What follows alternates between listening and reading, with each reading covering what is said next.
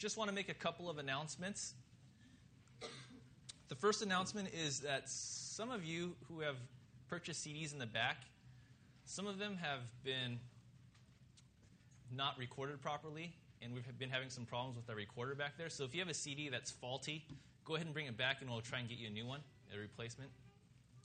Secondly, the second announcement is for the offerings. If you gave us gave your tithes and offerings here in the past year, and you want a receipt for your tax returns, go ahead and just drop a little note in the back, or you can fill out the little bottom left-hand corner on the side of the bulletin, and just drop it, indicating, you know, put your name and your little indication that you want a receipt for the offerings, and drop it in the back in the offering box. We'll get you a receipt promptly. With that, let's go ahead, and that's about it for the announcement. So let's go ahead and pray for our time today.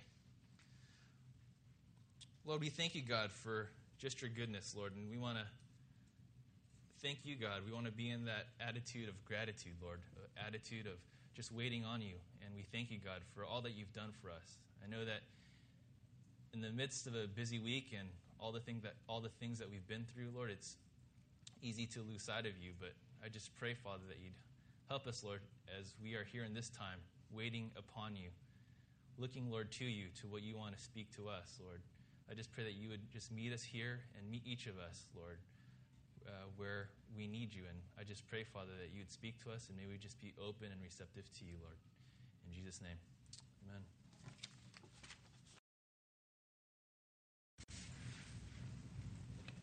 Good morning. Please rise for the reading of God's Word. If you need a Bible, please raise your hand. We are in Matthew chapter 19. Matthew chapter 19.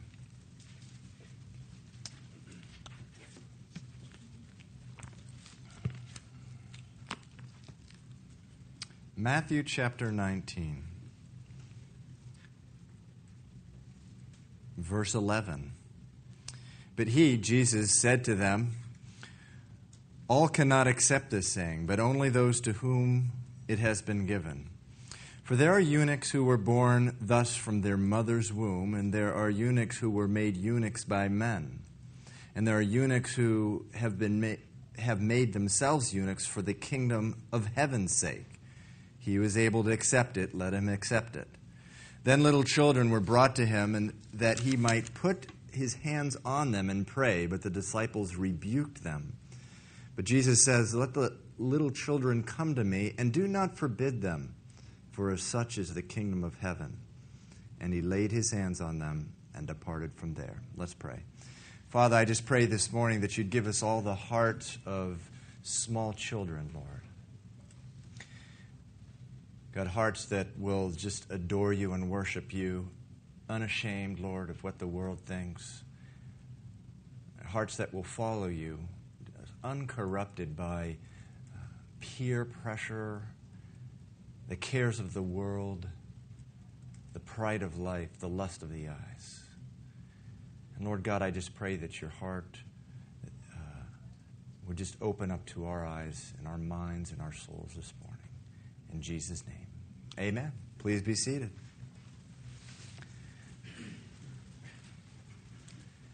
Chapter 19 began with Jesus leaving Galilee, Galilee, which is located in northern Israel, and heading towards. Uh, he's heading towards Jerusalem, and this was his final journey to Jerusalem, and the cross waited for him there. And he knew that. He knew the cross was waiting for him. This is very clear from the disciples. He told the disciples on the way that he was going to get killed when he was there. And you would think that knowing the cross was waiting for him, he would have dragged his feet, or he would have gone half heartedly, or he would have been reluctant. But the uh, Gospel of Mark tells us in chapter 10 of, of Mark that he went resolutely. He, he was running ahead of his disciples, so much so they were amazed. And it says also that they were not only amazed, they feared. They feared because they knew it was going to happen. But he had no fear. It says that he marched resolutely towards Jerusalem with conviction, with holy, zealous determination. Why? Because of you, because of me, because of the prize that came along with the cross the prize of an everlasting relationship with you and me. Hebrews 12, verse 2 says, Because of the joy that was set before him, Jesus endured the cross. That is how much he loves you. He ran, he marched with just conviction to the cross because of the joy that was set before him. So at the beginning of chapter 19, he sets out on his final journey to Jerusalem. And on the way, he comes to the region near Jerusalem, beyond the Jordan, and where he was baptized. And it was there that the Pharisees came up to him and uh, said and asked him, Is it okay that we're divorced for just any reason? Can a man get a certificate of divorce for any reason? Sounds like a crazy question, but at the time, they had no fault divorce. And not only that, they believed that the Bible taught that no fault divorce was okay. In fact, I am told that at the time that it was not unusual for a man to have 10 or 12 divorces. And Jesus responds to them and uh, he told them, he says, What God joined together, let not man separate. And then he went on to say in uh, verse 9, he says, And I say to you, whoever divorces his wife except for sexual immorality and marries another commits adultery. And whoever marries her who is divorced commits adultery. Now, as I made this point last week, I find it absolutely amazing that when we hear this statement of Jesus, again, whoever divorces, except in the case of, of adultery, uh, commits adultery. It, you know, we hear this kind of statement in this room and we say, yeah, that makes a lot of sense. But uh, that, look what the disciples say. They say, if such is the case of the man with his wife, it must be better not to marry. So these guys were no different than anyone else. They just thought that you should be able to divorce your wife for any reason. And this is a picture, by the way, of man and woman before the receiving of the Holy Spirit. The disciples now, they were, you know, throughout the Gospels, they say all kinds of strange stuff and that's because they hadn't received the Holy Spirit. In 1 Corinthians chapter 2, it says that the uh, spiritual things are only spiritually discerned. And without the Holy Spirit, there's no understanding. And, you know, they hear this stuff and we think it's normal. Know, of course, that makes a lot of sense. You know, you're not allowed to get a divorce unless your spouse has committed adultery. They say, well, you know, if that's the case, I shouldn't marry. That's because they hadn't, their spirit hadn't been quickened uh, by the Holy Spirit. You know, when I read this, I just worship the Lord. And, and I, I, as I was studying this, and I was, I was just saying, Thank you, Lord. Thank you for leaving the throne and saving us and, and just rescuing us, rescuing me from the bondage of, of these kind of beliefs, these godless beliefs, these traditions that, that accumulate over time, which are just so destructive. Oh, where the world would be without Christ, where you and I would be. It's a frightening thought. You know, you look around today and, and, and you see the enormous price that society is paying for holding marriage in such low regard. Uh, treating divorce as an entitlement. Meanwhile, children become the victims of man's pursuit of happiness, a woman's pursuit of happiness. And how thankful I am that Jesus provided a different way, a more glorious way. Yes, by his own words, a narrow way, but a way that leads to blessing and, and security. So, we talked last week about the high regard that God holds marriage. It says, What God has joined together, let no man separate. What God has joined together. God has made my, my marriage, He has made it to last and to be used by. So, we also talked last week about the abundant grace that is available if there's a divorce in your past. Uh, if you weren't here, by the way, we have CDs which uh, can be purchased. But the Bible says that God will redeem your life from the pain, from the guilt, from the destruction of divorce, and will crown you with loving kindness and tender mercies. So the disciples, anyway, they, they declare in verse 10, well, you know, if that's true, Jesus, it's better for us not to get married. And Jesus hears how, uh, what, the, what they say, and he tur- sort of turns their statement uh, back on them. And he says in verse 11, he says, Well, all cannot accept this saying, but only those to whom it has been given. For there are eunuchs who were born thus from their mother's womb, and there are eunuchs who were made eunuchs by men. There are eunuchs who have been made have made themselves eunuchs for the kingdom of heaven's sake. He who is able to accept it, let him accept it. So eunuchs, eunuchs, men who had either voluntarily or by force castrated themselves.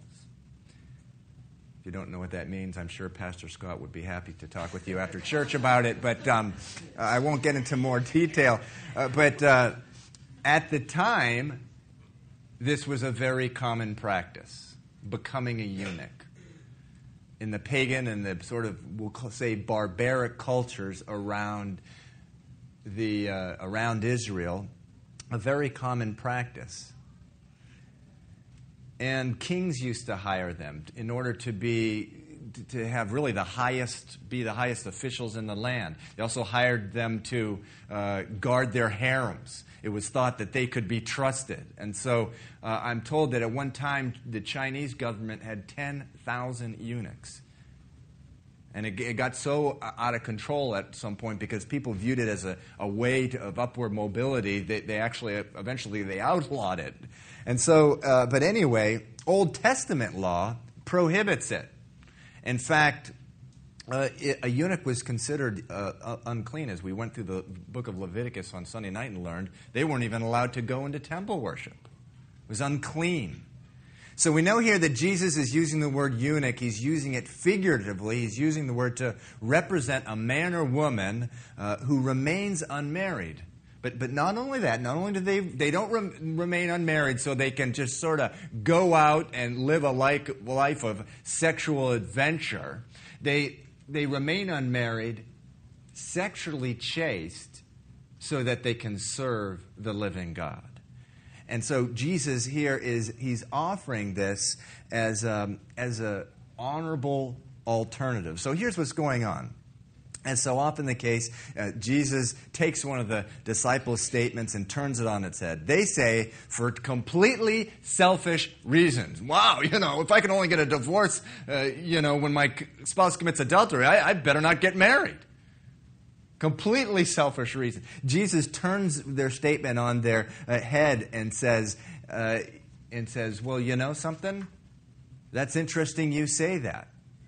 Because, you know, not all men can accept this, but some some are remaining unmarried. They're making themselves eunuchs for the kingdom of God. In other words, there's an honorable alternative to marriage. It's a life of sexual chastity, a life wholly dedicated to serving the Lord. Now, I, I spent a good portion of my message last week emphasizing this point. Jesus didn't eh, come to establish a code of law about anything. He himself said that. He's, he didn't come to establish a code of law about divorce. He didn't come to establish a code of law about ministry. He's not establishing a law here that priests and pastors should remain unmarried. Again, the Bible says, John uh, chapter 1, verse 17, the law came through Moses grace and truth came through Jesus Christ. And so, tragically, uh, as so often is the case, an entire denomination has taken this verse and created a law out of it prohibiting priests from being married, and as always the case, whenever man adds to God's word, it has had tragic consequences. Jesus is not establishing a law here. If he did, most of the apostles violated the law. If you're taking notes, uh, write down 1 Corinthians chapter 9 verse 5 where you find that most of the apostles, in fact maybe all of them other than the apostle Paul, took for themselves a wife. So so you know, certainly the apostles didn't hear this, receive the Holy Spirit and go out and violate it. What Jesus is saying here is that there's an honorable, and I would add a, a, very exciting and challenging alternative to marriage, and that is a, a life uh, sexually chaste, remaining unmarried. In essence, God becomes your spouse. And, you know, the Apostle Paul, this message is really for another day, but he goes into great detail in 1 Corinthians 7 about the, the fact that which really should be obvious that uh, a wife and kids are an added responsibility, to put it mildly, in a man of God's wife or a woman's life. And that added responsibility uh, will affect the ability to be fruitful for the Lord. And so, uh, so, you know, Paul says, I wish that all of you were like me. But then he, you know, he goes on and, and, and upholds marriage as, a, as, as also being honorable and a, and a calling that, uh, that, that people have. But he, he says that it's a specific calling, a specific gift from God, chastity. My own brother Mark, my brother Mark, he's a missionary, uh, has this gift, and he has a tremendously fruitful ministry. The guy writes to us, he emails us every other day, and I'm not exaggerating, every other week He's telling us of people he's led to Christ and baptized incredibly. And, and, you know, uh, my daughter Lisa and I went over there to visit him, and he has this vast network of people he's discipling. He could never do it if he was married and had kids. Never. And so this is, a, this is an honorable calling. But I will tell you this God will not leave you wondering whether you have this gift uh, or not. Uh, if you seek uh, the Lord in this matter, He will make it clear. And so if you're single and you're sitting in your seats terrified, oh no, what if I have this gift? Please, no, no. Let me tell you, that's probably you don't have the gift. God will give you the peace, okay? He'll give you that compulsion, that calling. So, in any case, God will give you that joy. But listen, here Jesus here is not trying to convince his disciples that they should be single, married, or whatever. He's trying to communicate to them what it means to follow him. He's saying to his disciples, Following me, it's not about you, it's about me. Your marriage, it's not about you, it's about me. What I've joined together. You don't separate your single life. It's not about you. People who are single in the kingdom of God, they're made that way for, as it says, for heaven's sake, it says in verse 12.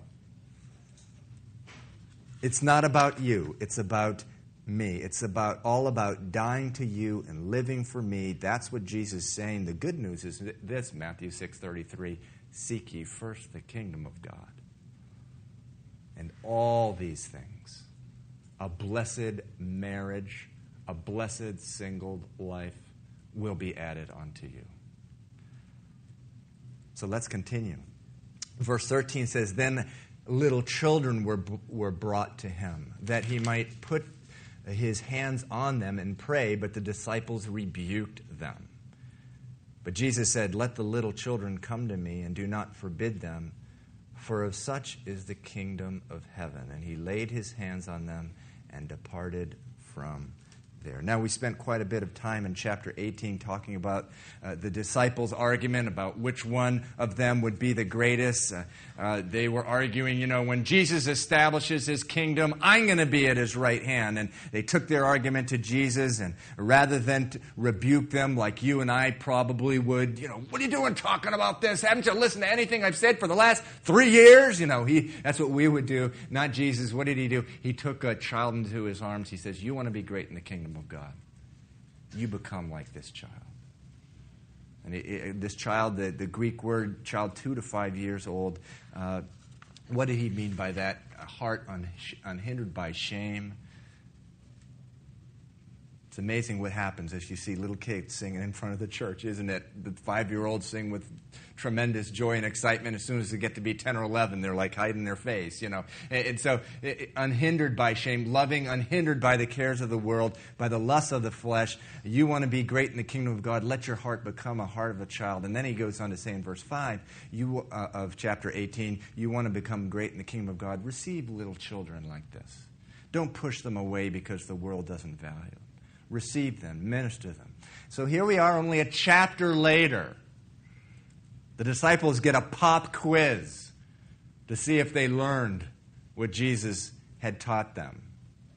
Don't you just love those pop quizzes from God? He's faithful. That should be like a verse in the Bible. He's faithful to give those pop quizzes. A bunch of little children, same Greek word uh, used here as in Matthew 18, are brought to Jesus, and it says even after Jesus has his hands on them. Even after these gut, Jesus has his hands on them praying. It says at that point they rebuked the little children. Come on, don't bother Jesus. He's got hundreds of people. You've had your turn. I mean, uh, he's got paralyzed people going after him, lame people, blind people. He's got synagogue rulers. He's got centurions. He's got, he's got a busy life. Poor disciples, they're going to have to take this one again, this pop quiz.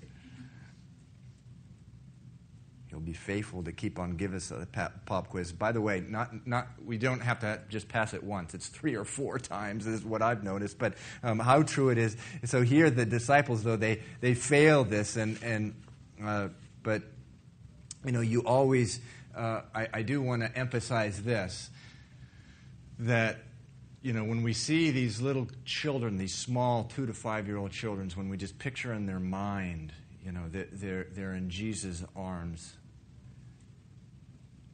you also need to realize this that, and I'm serious, I, I'm, I'm 100% serious about this, you will always have a dysfunctional relationship with God. You'll have, it'll be a dissatisfying one, an, an unfulfilling one, a frustrating relationship with God until you realize that you, if you have been born again by the Spirit of God, are one of these two to five year old kids in Jesus' arms. And that's the way God views you. You are a child in the arms of God. You may not be good enough for anyone in the world. As the Psalms say, your father and mother may forsake you, but God loves you. You're his joy. The Psalms call you the apple of his eye, his treasured possession. You're in his arms. And every time you try to be something other than a small child with God, you're going to flop. A small child is completely dependent on his mother and father and likes it that way. Even secular psychological studies have concluded that small children, they may not act like it, but they love the boundaries that you give them. And every time you get the idea that you're old enough to venture out on your own rather than sticking with a complete, total ch- childlike, awestruck dependence on God, you're venturing into a dangerous place. You know, I've had to pull my little kids out of pools, take them out from the middle of the street, and all kinds of other things when they've ventured. They've thought they were old enough to venture on their own when they're three years old. We need to recognize we're no different in the spiritual realm. So, continuing on, verse 16.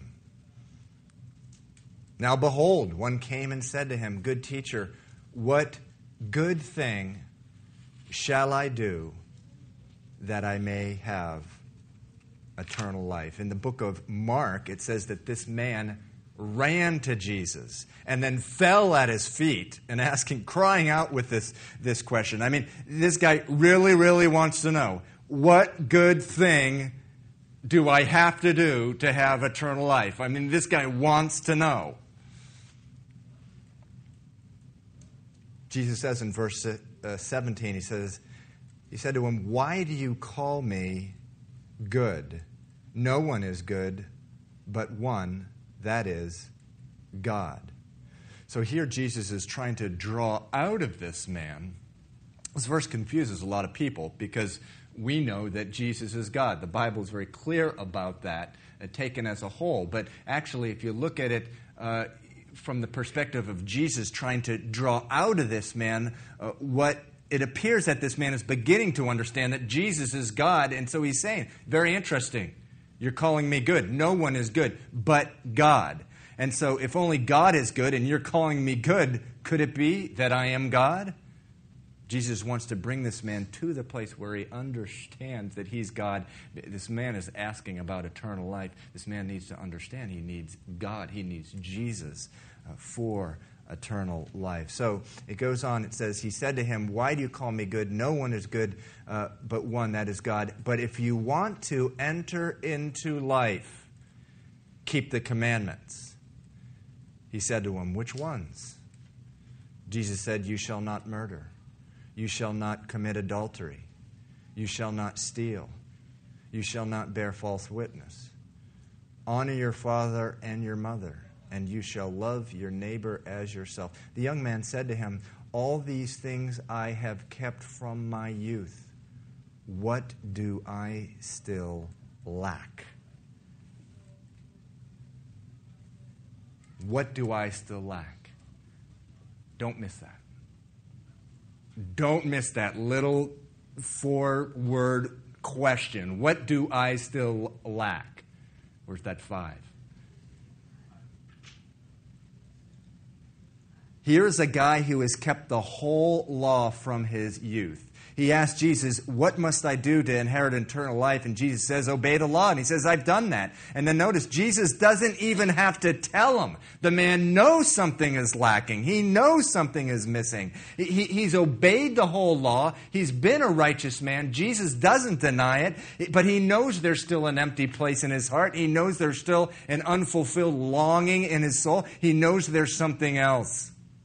Listen, even the most righteous person on the face of the earth knows. The most moral person in the world apart from Christ knows something is desperately wrong. Something's wrong. They lack something. What do I lack? What is it? What do I still lack? He says. You know, in, in many ways, one of the most outstanding role models we have, not only in England, but in the United States of America, is none other than our own Tom Brady.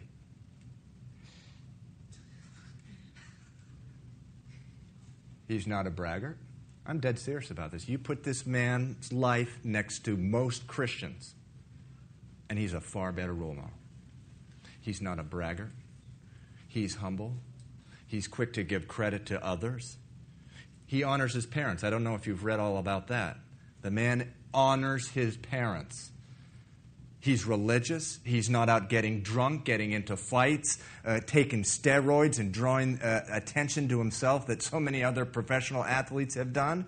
Uh, you know, not only is he one of the most outstanding examples of a righteous person, but also, arguably, he's the one of the, he, he is uh, probably, arguably, the most successful person in the United States. The Super Bowl. It's a national phenomenon in our country.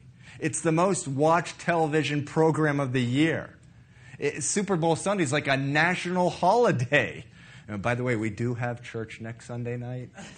Uh, you can probably get home by the second half. I can't promise. But a Super Bowl win defines success in America, and it represents what every American longs for and dreams for. And Tom Brady has got three of those rings on his hand.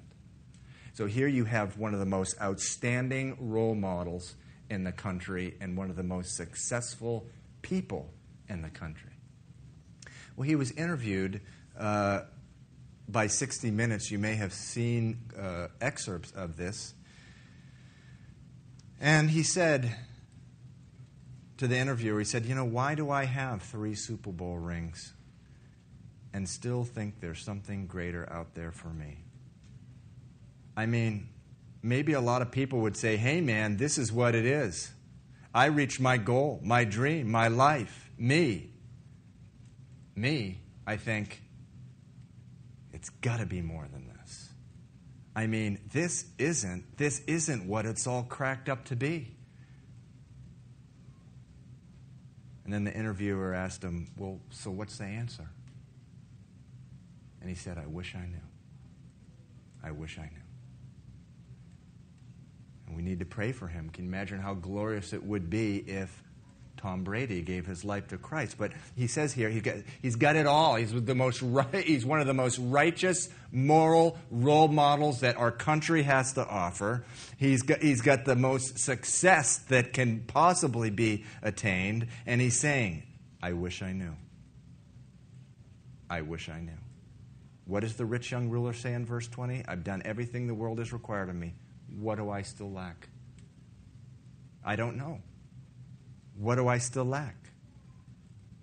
And verse 21 says, Jesus said to, says to him, and by the way, the Gospel of Mark says that after the rich young ruler says this, I've obeyed these all, what do I lack? It says that Jesus looked at him and loved him. See, Jesus loves the sinner. He loves the wayward, messed up, confused people that we are. He loves us. And it says, Jesus said to him, If you want to be perfect, now let's stop again. If you want to be perfect, Jesus said, make no mistake about it, loud and clear throughout the scripture, the only people who will ever be given eternal life are perfect people. God is holy, heaven's a perfect place. If anyone is allowed into heaven with even one sin on their record, heaven is no longer perfect. God's no longer holy. Jesus is saying, You want to be perfect. In other words, if you want eternal life, what does he say in verse 21? He says, Go sell what you have and give it to the poor, and you will have treasure in heaven.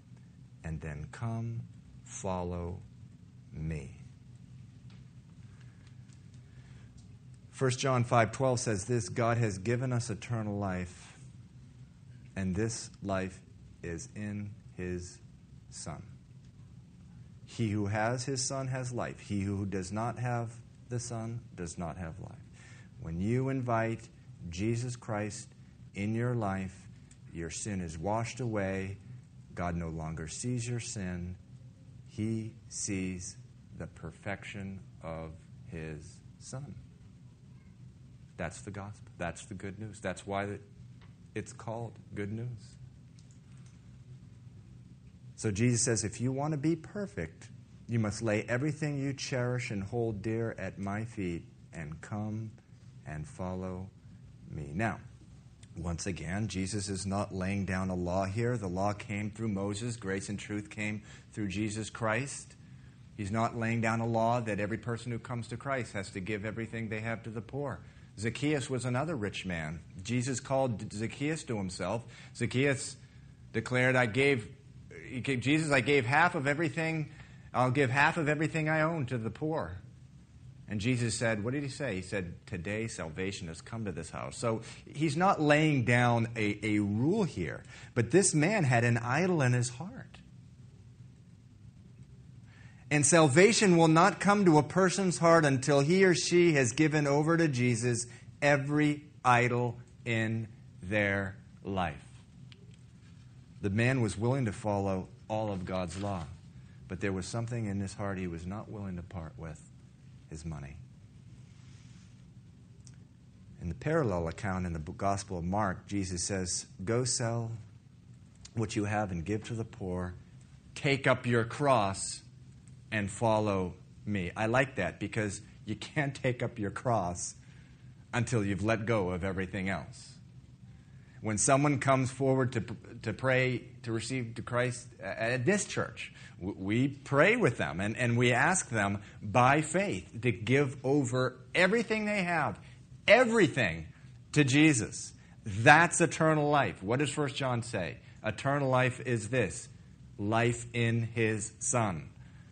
You can't take up the cross until you have let go everything else in your life. So Jesus tells this man, Cast everything aside you have and come follow me. And we're told in the Bible that when we come to Christ, we're no longer our own. That we've been bought at a price. Jesus paid an awfully high price for us the cross and everything that came with it the scourgings, the mockings, the, the wrath of God on him. We're no longer our own. We've been bought at a price. No longer may we choose our own ways, our own pleasures, our own career, our own dreams. No longer can we follow our whims, our own desires. Listen, Christ's desire for us is an infinitely better way. So Jesus says to the young ruler, the rich young ruler, he says, If you want to be perfect, go sell what you have and give to the poor, and you will have treasure in heaven. And come, follow me. And then it, and then it says, But when the young man heard that saying, he went away sorrowful for he had great possessions. You know, I read this and I, I'm amazed at the power, the grip of a man and a woman's desire to just hold on, to hold on to the control that they have of their own life, to hold on to those reins tightly and not hand them over to God, to keep their possessions, their dreams, uh, right inside their clenched tight fist, you know, where no one, not even God, can, can, can reach them.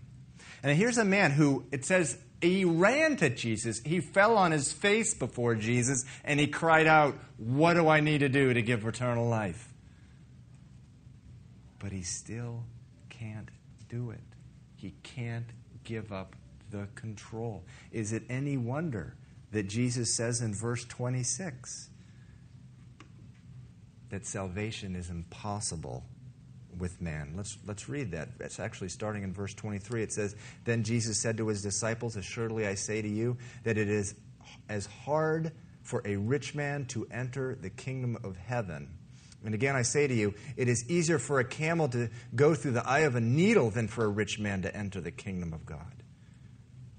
When his disciples heard it, they were greatly astonished, saying, Who then can be saved? But Jesus looked at them and said to them, With men this is impossible, but with God all things are possible. It's the grace of God.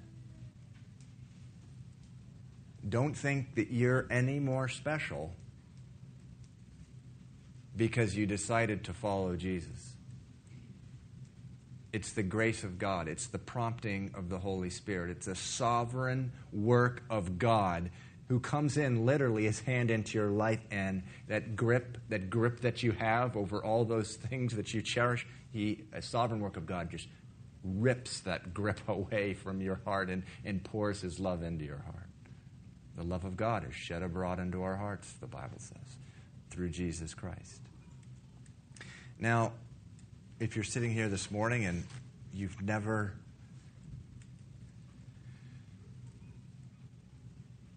you have never followed Jesus, or if you're sitting here this morning and there are just certain things in your life which have a grip over you that you know in your heart you can't let go.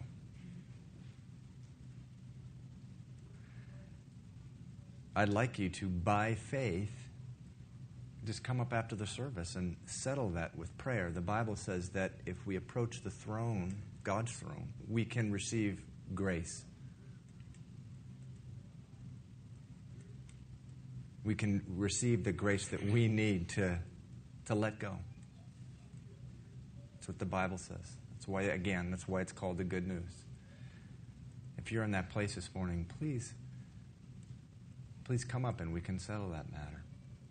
But whatever, wherever you are in your walk, remember it's not about you, it's all about God. walk in that word this week. Let's pray. Father, I just thank you, Lord, for. I thank you for your word, just the way it transforms us, the way it cuts to our heart, the way it just does surgery, Lord. Open heart surgery on us every time we're in it. And Father, I just pray for the grace myself, Lord, to allow you to, to, to do that work in my heart, Lord, to, so that I loosen the grip and allow you to do the full work in my life. I pray the same thing for every man and woman, boy and girl, Lord, this morning. Oh God, what a wonderful thing it is to seek you first. Just all the things that have been added to us, Lord, we praise you for. We love you for. And Lord God, we just continue to agree and declare as one body this morning. We love you and we do need you. I pray this in Jesus' name. Amen. Okay, God bless you. And if anyone does need prayer, please come up.